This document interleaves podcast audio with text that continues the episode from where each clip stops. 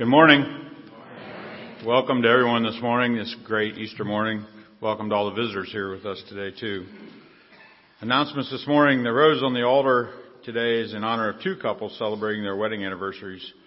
Tom and Diane Fletterjohn celebrate 51 years of marriage today, and Jean and Grace Rediger will celebrate 58 years on Tuesday, April 18th.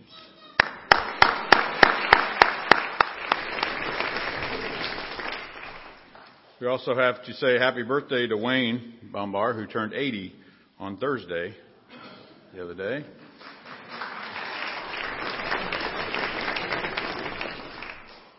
On a, a sad note, on Monday, April 10th, uh, our Reverend Hunt's wife, Jean, passed. Uh, there's more information, including an address to send cards in the bulletin. The flowers near the piano are in her memory. After the service, you're welcome to come and take a flower from the vase to remember her by. Also, after service today, we are having Sunday school classes for those who are able to stay. And if you would, join me and stand for the call to worship.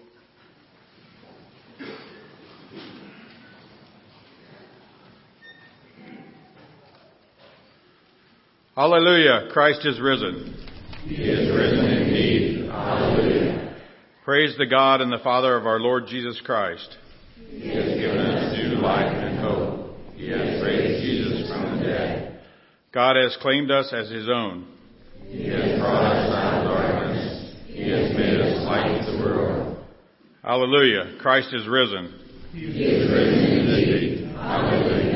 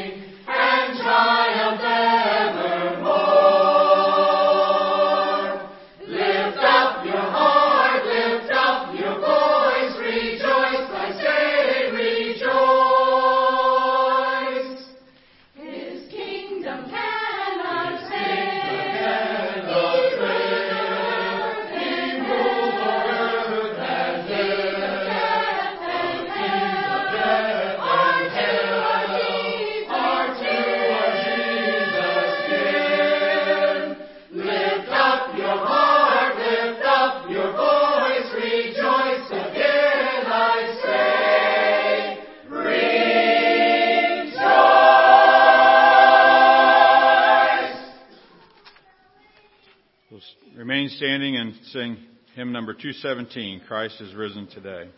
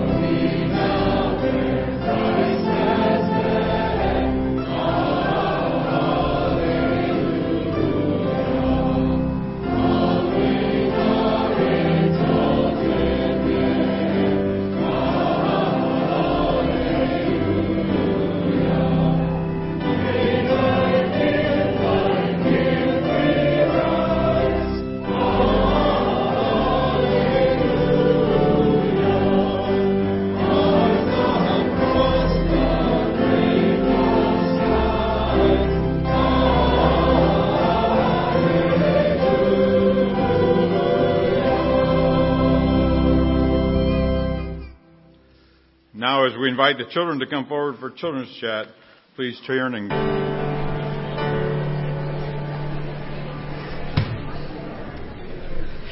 Happy Easter!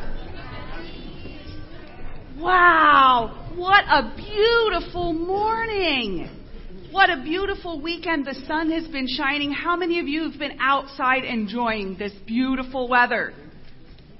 Yes. Yes.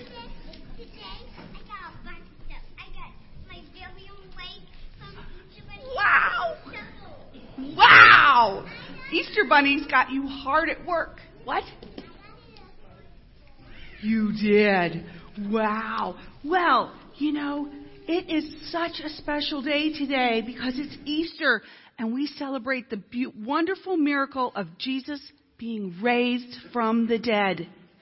He was dead in the tomb, but then on the third day, he came back to life.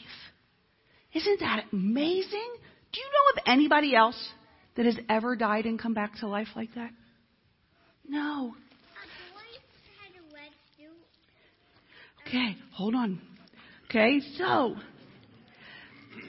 can anybody tell me what do I have in my bag here? What does that look like? It looks like an onion. Well, sort of, because you put it in the ground. It is a bulb. Does it look very alive? No, it does not look very alive, does it? Just like when they took Jesus down off the cross and they put him in the tomb, he was dead, right? Nobody had ever come back to life after being dead. Everybody thought that Jesus was gone forever. Kind of like this bulb. It kind of looks like it's done forever. But in the fall, if we take this bulb and we put it in the ground, do you know what's going to happen? It's going to make beautiful flowers. Look at all these beautiful lilies all around here. Beautiful, alive, gorgeous flowers. Okay? And they started out from something that looked dead. And they, and they rose up out of the ground and they're alive. Just like the third day, Jesus wasn't in the tomb anymore, was he? He rose from the dead and he is alive. So every time you see Easter lilies or tulips or daffodils or those stinky ones my kids call them, the hyacinths, yeah, those all start out as bulbs and they come up and they're alive in the spring. Do you have tulips and daffodils at your house? Yeah. What color are mom's tulips? Pink and red. Okay. So, when we see those flowers coming up out of the ground, that reminds us that Jesus is alive. He was dead and rose from the dead. Okay, so let's say a quick prayer.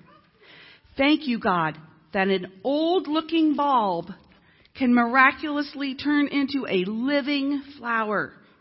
Thank you also, God, for the miracle of Jesus being raised from the dead. Thank you that he is alive and can be a wonderful friend for all of us today. In Jesus' name we pray. Amen. Happy Easter.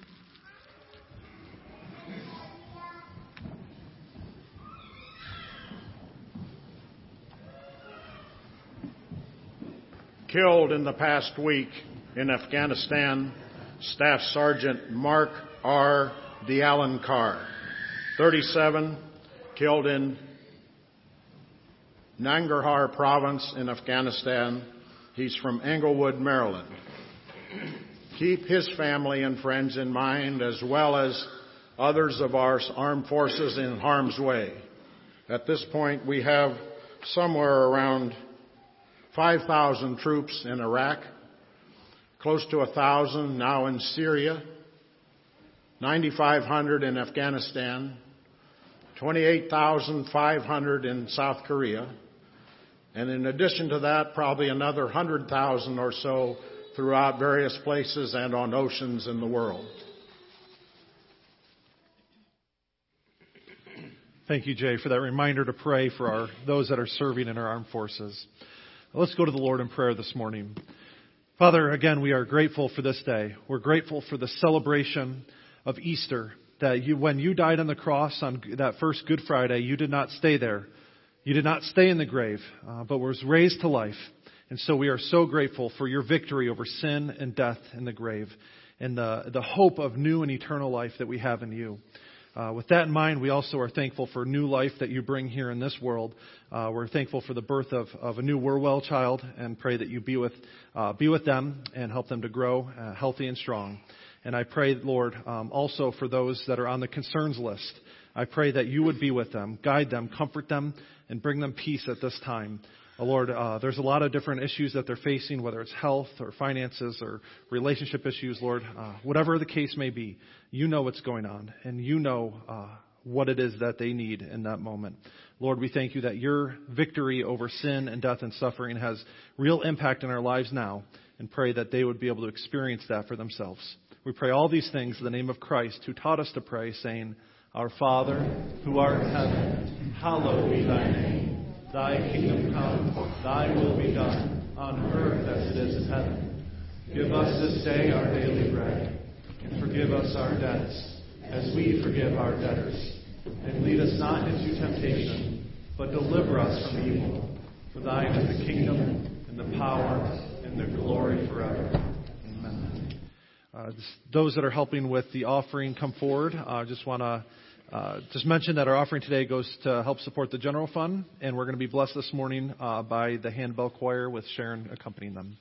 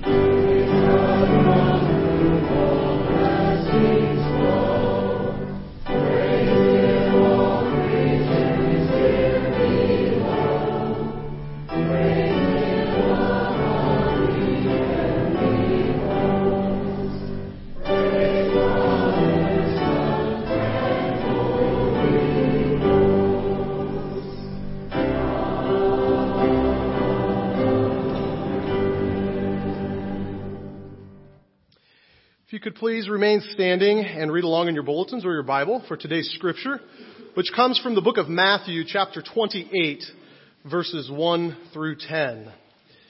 After the Sabbath, at dawn on the first day of the week, Mary Magdalene and the other Mary went to look at the tomb. There was a violent earthquake, for an angel of the Lord came down from heaven and going to the tomb, rolled back the stone and sat on it. His appearance was like lightning, and his clothes were as white as snow. The guards were so afraid of him that they shook and became like dead men. The angel said to the women, Do not be afraid, for I know that you are looking for Jesus who was crucified. He is not here. He has risen, just as he said. Come and see the place where he lay. Then go quickly and tell his disciples, He has risen from the dead and is going ahead of you into Galilee. There you will see him. Now I have told you. So the women hurried away from the tomb, afraid yet filled with joy, and ran to tell his disciples. Suddenly Jesus met them. Greetings, he said. They came to him, clasped his feet, and worshipped him. Then Jesus said to them, Do not be afraid. Go and tell my brothers to go to Galilee. There they will see me. The word of the Lord. If you would remain standing and sing the wonderful Easter hymn, number 216 in the blue hymnal, Christ arose.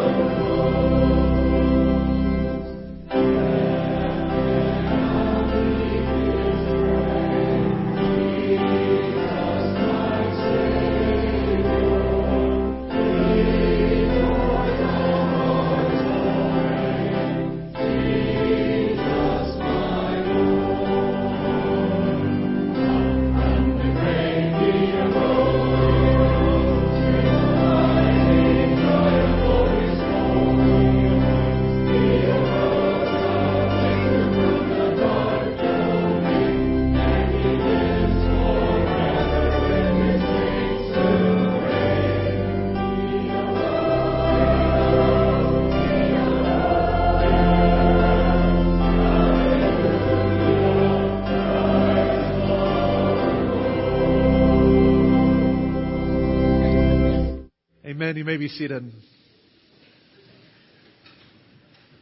Well, hallelujah. He is risen. Thank you.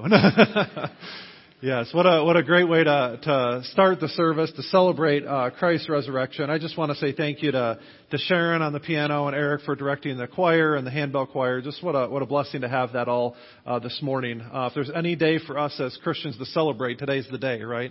Uh, to celebrate his resurrection and the fact that Jesus is no longer in the grave, but he's alive today. So thank you to, to all of you who've been a part of this and making this happen this morning and uh, making a wonderful celebration of the, of the, for this service. Uh, let's pray together. Father, thank you for, again, for this day, uh, for all that you've done and continue to do in our lives.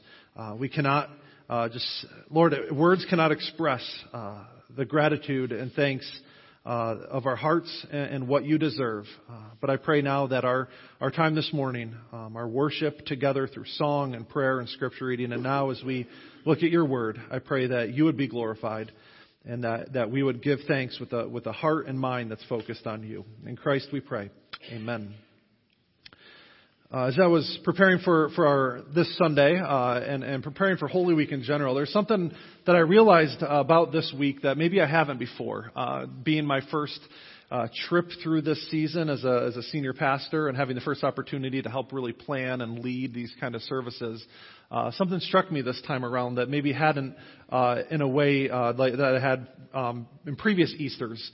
And one is just the, the roller coaster of emotions that must have been going on in the lives of, of Jesus' closest disciples and his followers and, and what they were experiencing just in a matter of days and sometimes even hours uh, throughout this week. They went from the, the jubilant celebration and, and joy and excitement of Palm Sunday of welcoming Christ as King into Jerusalem uh, to Maundy Thursday and the doubt and confusion that must have been taking place in their hearts and their minds as they shared in the Passover meal and, and Jesus instituted the Last Supper and talked about his broken body and his shed blood.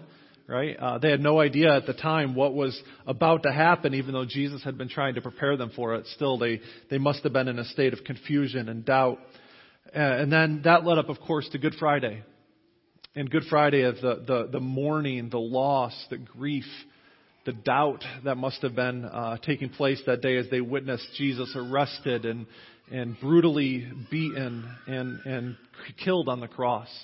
Uh, there must have been a, a, the, the doubt, the fear, the, the sadness that must have been taking place uh, at that time. And then, of, of course, into Saturday, Jesus in the grave with their hopes seemingly dashed um, for their Savior.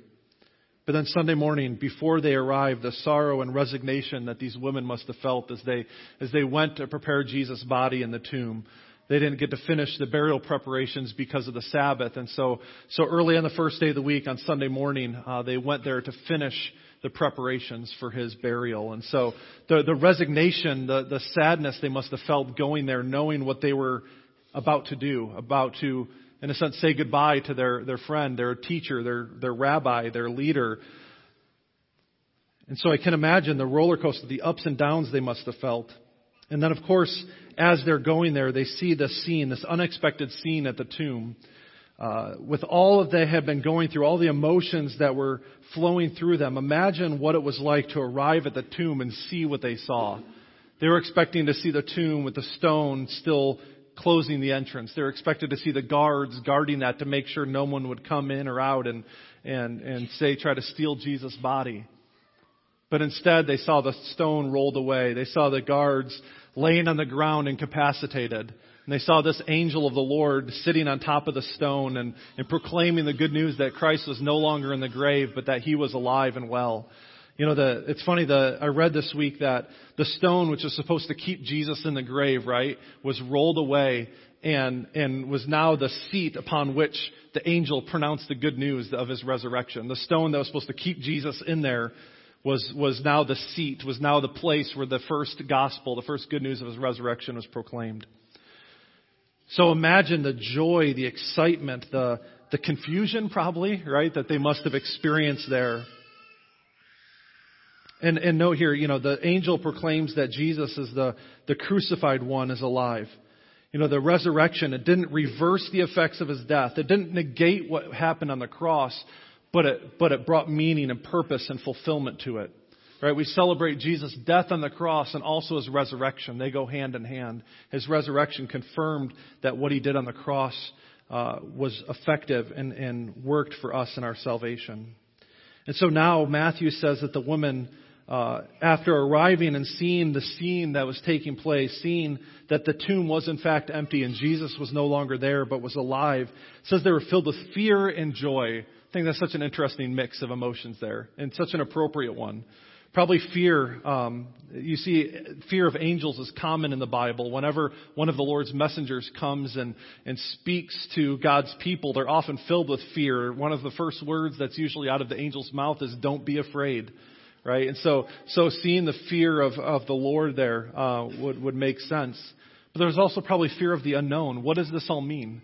What does this mean for us? Where do we go from here? This idea of what does Jesus' resurrection mean for us? So there was some fear of the unknown, what, what all would take place, what this would all mean for them. But obviously there was joy. And how could there not be joy, right? Joy that their teacher, their friend, their savior was no longer dead. That what they had witnessed on the cross just, just two days prior uh, was reversed, was, was he had died but was now risen, right? His, his death on the cross was not in vain, but we see through his resurrection that it was made, made real, made true. Uh, one of the the um, Jesus Storybook Bible, which is a great Bible for kids. We have one for Josephine, and uh, we love to read through it. And, and we're actually almost done. We got just a couple chapters left, and then we would have read through the whole the whole Bible with her through the Jesus Storybook Bible. And and as the the book talks about the resurrection, as it talks about Jesus' sacrifice on the cross and that He is now alive again, it uses the phrase that God was making all of the sad things come untrue. And I think that's such, such a, uh, profound and simple way to describe uh, what Christ's death and resurrection means for us. That God, through His Son's death and resurrection, through what Jesus did for us, did for us on the cross, it's making all of the sad things in this world, all of the things that, that go against what God intends for us, all the things that, that rob us of our joy in the Lord, all of those things are becoming untrue. Our sin and even death itself is becoming untrue through what Christ has done for us on the cross. Our Messiah, our Savior, our Lord is no longer dead, but he is alive. And so the women uh, were witnesses really all along through Jesus' death, his burial, and now his resurrection. Uh, we see throughout the Gospels that the women stuck by his side each step of the way. Uh, most of Jesus' disciples had fled. Peter denied Christ three times. Peter, the supposed, you know, de facto leader of the disciples, uh, denied Christ three times. He, they claimed to not know him, and yet the women uh, are seen uh, by his side throughout the whole process. They were witnesses of his death on the cross. Matthew describes how they were there when Joseph of Arimathea took Jesus' body down from the cross and buried him in his own tomb. They were witnesses of his burial. And so they were also witnesses, uh, the first witnesses to the resurrection. And so they were, they were, they were able to give a firsthand account to it all. And the interesting thing about that is if someone were trying to make up a story about Jesus' resurrection, they're trying to pass off a story as fake news, right? To, to have some credibility to what they were about to do, what they're about to do if they're making up this story. Women as witnesses would be the last thing in the world that they would come up with. Most women, uh, for the women for the most part, did not have any legal authority in the court of law. They couldn't be witnesses. They couldn't testify. Uh, so, so their eyewitness account would would be considered invalid in most cases. Uh, and there were plenty of other options that would have made for much more credible witnesses, right? If they were to make up the story, they could have used someone like Joseph of Arimathea, a prominent Pharisee, a prominent religious leader who had decided to follow Jesus. He would be a great person to be the first witness uh, any one of the disciples. Uh, they could have chosen a religious leader, right, who had been opposed to Jesus, who had witnessed his resurrection and, and had a coming to faith moment. Um, even one of the guards at the tomb would have been a better witness, legally speaking, than any of these women. But yet it was the women who had that first opportunity to witness the resurrection. It was the women who had the opportunity to proclaim the news to the disciples. And I think this lends credibility to the event because if they would have made it up, if this was just a fabrication and just a myth, there was a lot better options for them to choose than these women. But yet that's who is described in all four gospels. It's the women who are the first witnesses of the resurrection. And they certainly wouldn't have said that if it weren't true. But we get all throughout history, there's been attempts to try to explain away Jesus' resurrection, to try to explain away the importance of Easter. And there's no way I could, I could list all of these, but I just wanted to share a few with you to, I'm sure there are things that you may have heard of at different times, uh, but they're all ways that people have tried to explain away what happened that first Easter morning. Some people subscribe to what is called the swoon theory or the fainting theory, that Jesus didn't really die on the cross. That Jesus wasn't really dead when they put him in the tomb, but he was simply unconscious. He had fainted from the pain and the loss of blood or, or whatnot. And that, and that his time and the coolness of that tomb somehow revived him. And, and not only that, but he was able to, in, in the state that he was in, bloodied and beaten as he was, he was able to push the stone out of the way on his own, somehow sneak past or incapacitate the guards himself, and, and then appear to his disciples in a, in a way that, that seemed that he had risen to life. Someone who had gone through what Jesus went through, through his arrest, through his beatings, through his, uh, through his trial, and then ultimately through his crucifixion. I can't imagine someone having gone through all of that being able to simply just pass out and then come back to come back all on their own in that way. So there, I don't think there's much credibility to this idea that Jesus simply had had passed out. Uh, there's also the thief theory, the idea that that the disciples broke in and stole the body somehow. Um, in fact, that's the lie that the religious leaders told the guards to spread in Matthew 28, 11 through 15. That they somehow broke in and stole the body and, and were able to come up with this elaborate lie of a resurrection in its place. Again, that doesn't seem to be uh, have a lot of credibility to it. Obviously, that's something that could be easily disproven over time. Eventually, Jesus' body would have shown up somewhere and would have been able to prove that theory wrong. Uh, some people also believe that all of Jesus' resurrection appearances were simply mass hallucinations, that they were just figments of their imagination, that that that somehow Jesus appearing to, in, in one account, over 500 people at once was somehow just a figment of their imagination, which to me just seems absurd. How could 500 people have the same delusion at the same time, have 500 people and, and dozens of other witnesses as well have that same sort of hallucination? And finally, the, the, another theory is that he was simply spiritually resurrected, that his resurrection was not a bodily resurrection, a physical resurrection, but he was just simply revived in spirit. That when Jesus appeared to his disciples, he wasn't really in resurrected body. He wasn't really alive again. He just appeared to them as if in a vision or a dream. Uh, and, and, we see accounts of, of visions and dreams in the Old Testament and things like that taking place, but we see evidence that Jesus had a real physical body when he was resurrected here in this account of the resurrection, says Mary and the other woman, when they saw Jesus, they bowed down and they clasped his feet in worship. They held on to him. Other accounts of Jesus' resurrection talk about him sharing a meal with his disciples. You know, he was able to eat some fish and some bread, right? Ghosts can't eat food, right? So there, he had to have been physically raised from the dead. There was a physical resurrection that took place. See, none of these theories hold water. The only explanation then if, if the tomb was empty, if there was no body in the grave, uh, none of these explanations hold water. And so the only explanation then that makes sense is that Jesus did in fact raise from the dead. The fact of the empty tomb can't be disputed. And so we must come to that conclusion. It was, and it was God's doing, not man's. I love the scene that's set up here for us. The earthquake, the appearance of an angel, the soldiers being incapacitated. Right? They all point to God working in the situation. They all point to divine intervention. This wasn't man's doing. This wasn't something that we would, like I said, we would come up with on our own, but it's all the work of God. In 2 Peter 1:16, he tells them, Peter tells them, "We did not follow cleverly devised stories when we told you about the coming of our Lord Jesus Christ in power, but we were eyewitnesses of his majesty." You see, when we talk about the resurrection, this isn't just a fairy tale, it's not a myth. It's something that actually happened. It's something that took place in human history that Christ, our Savior, died on the cross but did not stay dead. The tomb is empty and he was raised in majesty and glory. That's why no matter how hard people have tried over the years to explain away the resurrection, they cannot suppress the knowledge of the truth. The great mystery of the faith is that Christ has died, Christ has risen, and Christ will come again. People have tried to explain that away over and over again, but it's something that just cannot be explained away. It's the truth that our faith, our, our, our hope in Christ is built on. It's the foundation of the resurrection that, that brings us hope.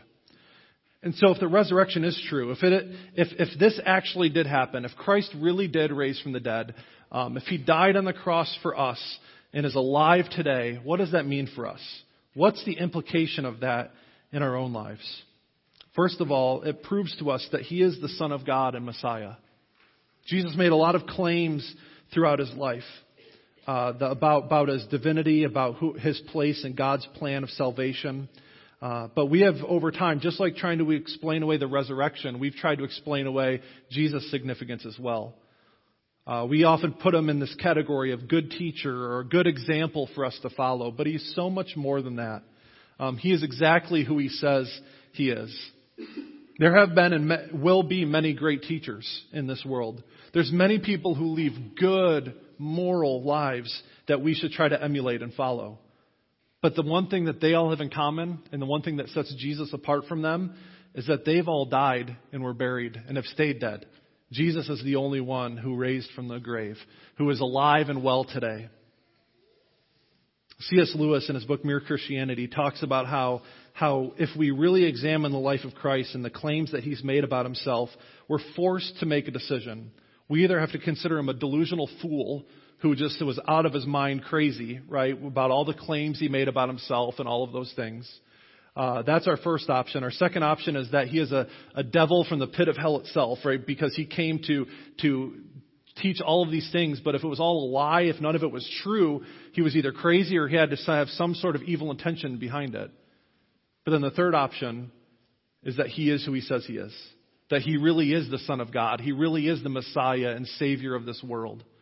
And really, if we think about it, those are the three options. We can either claim that he's a fool and ignore him. We can claim that he is somehow uh, evil, as, as some of the religious leaders of his day said, that he was in league with the devil. Or finally, as I hope all of us are able to do, we can understand and claim that he is the Son of God, the Messiah who came to rescue the world from sin. He doesn't really leave us any other choices. And so if the resurrection did happen, we're forced to confess, along with the centurion who witnessed the crucifixion, uh, surely this man was the Son of God. See, Jesus made some pretty strong claims about himself throughout his ministry. Uh, one of them had happened just that uh, Friday, Good Friday, when he was arrested and, and standing trial before the Sanhedrin. Uh, they, they, high priest asked him, "Are you the Messiah, the Son of the Blessed One?" I am, said Jesus, and you will see the Son of Man sitting at the right hand of the Mighty One and coming on the clouds of heaven. You see, Jesus is the Son of God. He is the great I am. And he could accomplish, uh, and, and he, he alone can accomplish what took place that first Easter morning. And so Jesus must be who he claimed to be, the Son of God and Messiah, but he also, through his resurrection, conquered sin and death. His being alive today is proof that his death covered and took away our sin. If there's no resurrection, then we may be left wondering, did this death really accomplish anything? Right, did it have any meaning or purpose or value, or is this just another example of a good person dying for no reason? But his, but his resurrection proves that he conquered sin and death. You see, death, both physical and spiritual, is the consequence of sin. The wages of sin is death, says Romans 6:23. Death itself then must be conquered if we're to remove the penalty of sin from our lives. By dying for our sins and being raised to life, Jesus overcame the penalty of sin for us. Some may say, wasn't his death enough? Why is the resurrection needed? If his death overcame sin, why is it important that he didn't stay dead? Why is it important that he's alive today? The resurrection is what guarantees that his death was effective. We see in 1 Corinthians 15, Paul spends the entire chapter talking about the importance of the resurrection and what it means for us. In verses 13 and 14, he says, If there is no resurrection of the dead, then not even Christ has been raised. And if Christ has not been raised, our preaching is useless, and so is your faith. And if you skip down to verse 16, he says, For if the dead are not raised, then Christ has not been raised either. And if Christ has not been raised, our faith is futile, and you are still in your sins then those also who have fallen asleep in Christ are lost. If only for this life we have hope in Christ, we of all people must be pitied. You see, if there's no resurrection, if Christ is not alive today, then our faith is pointless. There's no meaning or purpose to it. But because he is alive, because he raised, was raised from the dead, we have hope for this life and the next. Romans 6:23 I mentioned says the wages of sin is death, but then it goes on to say the gift of God is eternal life in Christ Jesus our Lord. The resurrection also tells us that faith in Him can save us from our sin. Faith is an act of trust in something. And so it's about believing in our mind and in our hearts that Jesus Christ died for our sins, that he took the penalty that we deserved upon himself, and then also that he rose again, proving that he conquered sin and death. And he has opened the way to eternal life for all who put their trust in him. And the motivation for this, the reason why God did this through Christ is his love for us. Romans 5, 6 through 8 says, You see, at just the right time, when we were still powerless, Christ died for the ungodly. Very rarely will anyone die for a righteous person, though for a good person someone might possibly dare to die. But God demonstrates his own love for us in this, that while we were still sinners, Christ died for us. See, love is the reason that drove him to to die on the cross. Love is the reason he came and, and sacrificed himself for us. And it's love that, that didn't allow him to stay dead, but ro- rose from the grave. And it's his love for us. And, and he simply asks that we put our trust and our faith in him. And finally, if the resurrection is true, if this is what, uh, if, if Christ is alive today, it means that we have a mission to share that good news with the world as well. See, before the resurrection, the disciples were scattered, afraid, and full of doubt. But after the resurrection, after they had witnessed Christ being alive, they were willing to die themselves for the gospel. And the one thing that changed, the one thing that convinced them of the truth of their message, was their witness of Christ as the living, living Savior and Lord. And now that he'd been resurrected and glorified, he would send his Spirit to be with them forever, empowering them to share the good news with others. And it's actually immediately after his resurrection, when he meets with his disciples at the end of Matthew 28, he gives them that great commission to go and make disciples of all nations, baptizing them in the name of the Father and the Son and the Holy Spirit. You see, it was because he is alive today, because he's, he is alive and a risen Lord, that inspires us, and, and that's the command for us to go out and to serve him and to share that good news with others. So, how will you respond to the resurrection today? Some may continue to explain it away as many people have tried to do without history. They may neglect the impact that Christ's death and resurrection has on our lives. But I hope that you'll put your trust in Him. You'll acknowledge Him as Savior and Lord, that our sin that once separated us from God has been defeated through His death and resurrection, and receive the gift of new life that is available to all of us today. And we're about to share the Lord's Supper together. And the Lord's Supper is a reminder not only of what Christ did for us on the cross, that his body was broken for us, that his blood was shed for us, but it's a reminder as well that he did not stay in the grave, but that he is alive and well today. That as we partake in the Lord's Supper, as we share the body and the blood, we are reminded that he is alive today. And that when we share that, when we partake in it, not only together, but we are, we are sharing that same meal with Christ, just as he did with his disciples on the night before he was betrayed. And so he laid down his life, paying the price for our sins, and he was raised to life, proving once and for all that he conquered sin and death in the grave. Respond today in faith and receive him as Lord and Savior. Let's pray. Father, thank you for this day. Thank you for all that you've done for us and continue to do for us uh, through Christ. Thank you that you are uh, no longer in the grave, but you have risen to new life and that you, uh, you welcome us into your family. Uh, and, and pray, Lord, that we would all respond to that in faith. Lord, as we come to the table knowing what you've done for us, we ask, Lord, that you would help us examine our hearts. Help us to see the ways that we've fallen short and, and confess those things to you, knowing full well, Lord, that your death on the cross, your resurrection, has conquered sin and death for us. And so I pray, Lord, that you would help us to remember the promises of your word, that if we confess our sins to you, you are faithful and just to forgive us our sins and purify us from all unrighteousness. Amen. Those helping with communion, please come forward. As Paul says in 1 Corinthians chapter 11, I received from the Lord what I also passed on to you. The Lord Jesus, on the night he was betrayed, took bread, and having given thanks, he broke it and said, This is my body, which is for you. Do this in remembrance of me. In the same way, after supper, he took the cup, saying, This cup is the new covenant in my blood. Whenever you drink it, do so in remembrance of me. For whenever you eat this bread and you drink this cup, you proclaim the Lord's death until he comes. And so, all you who have received Jesus as your Lord and Messiah, we invite you to take this holy sacrament to your comfort. Just uh, one more note: uh, if any of you are in need, we do have gluten-free wafers. Uh, the, the, deacons and elders, I believe, have those available um, as well. So just make a make a note of that as the trays are going around.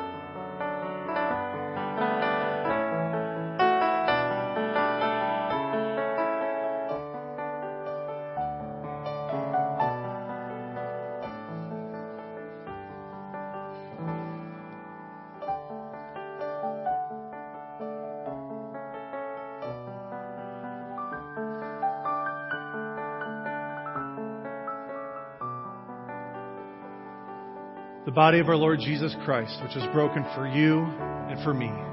Take it, knowing that He died for you.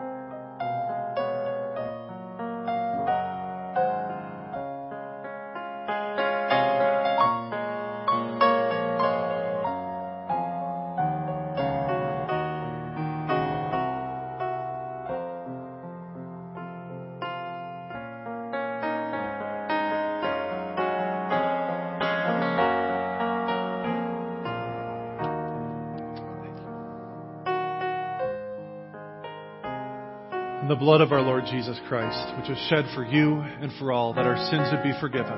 Take and drink, knowing that He died for you.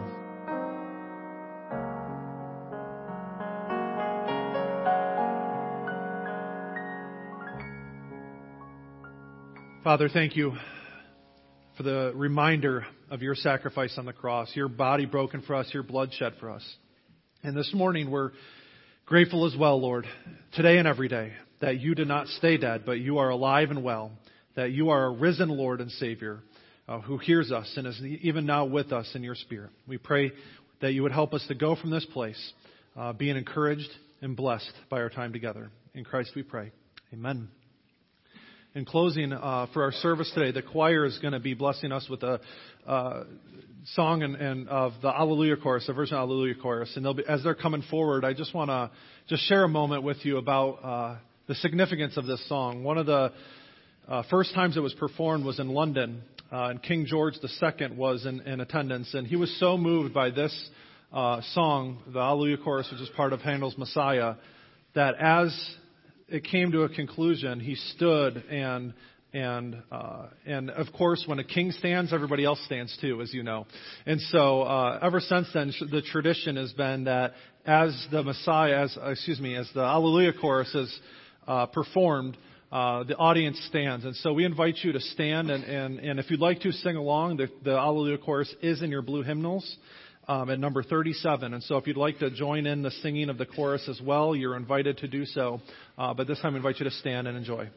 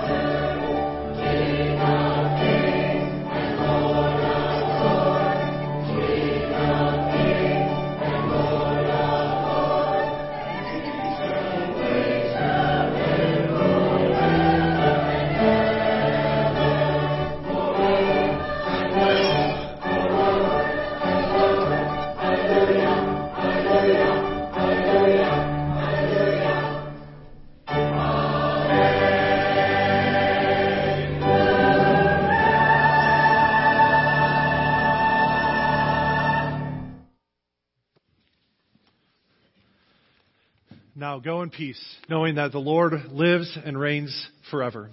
Amen.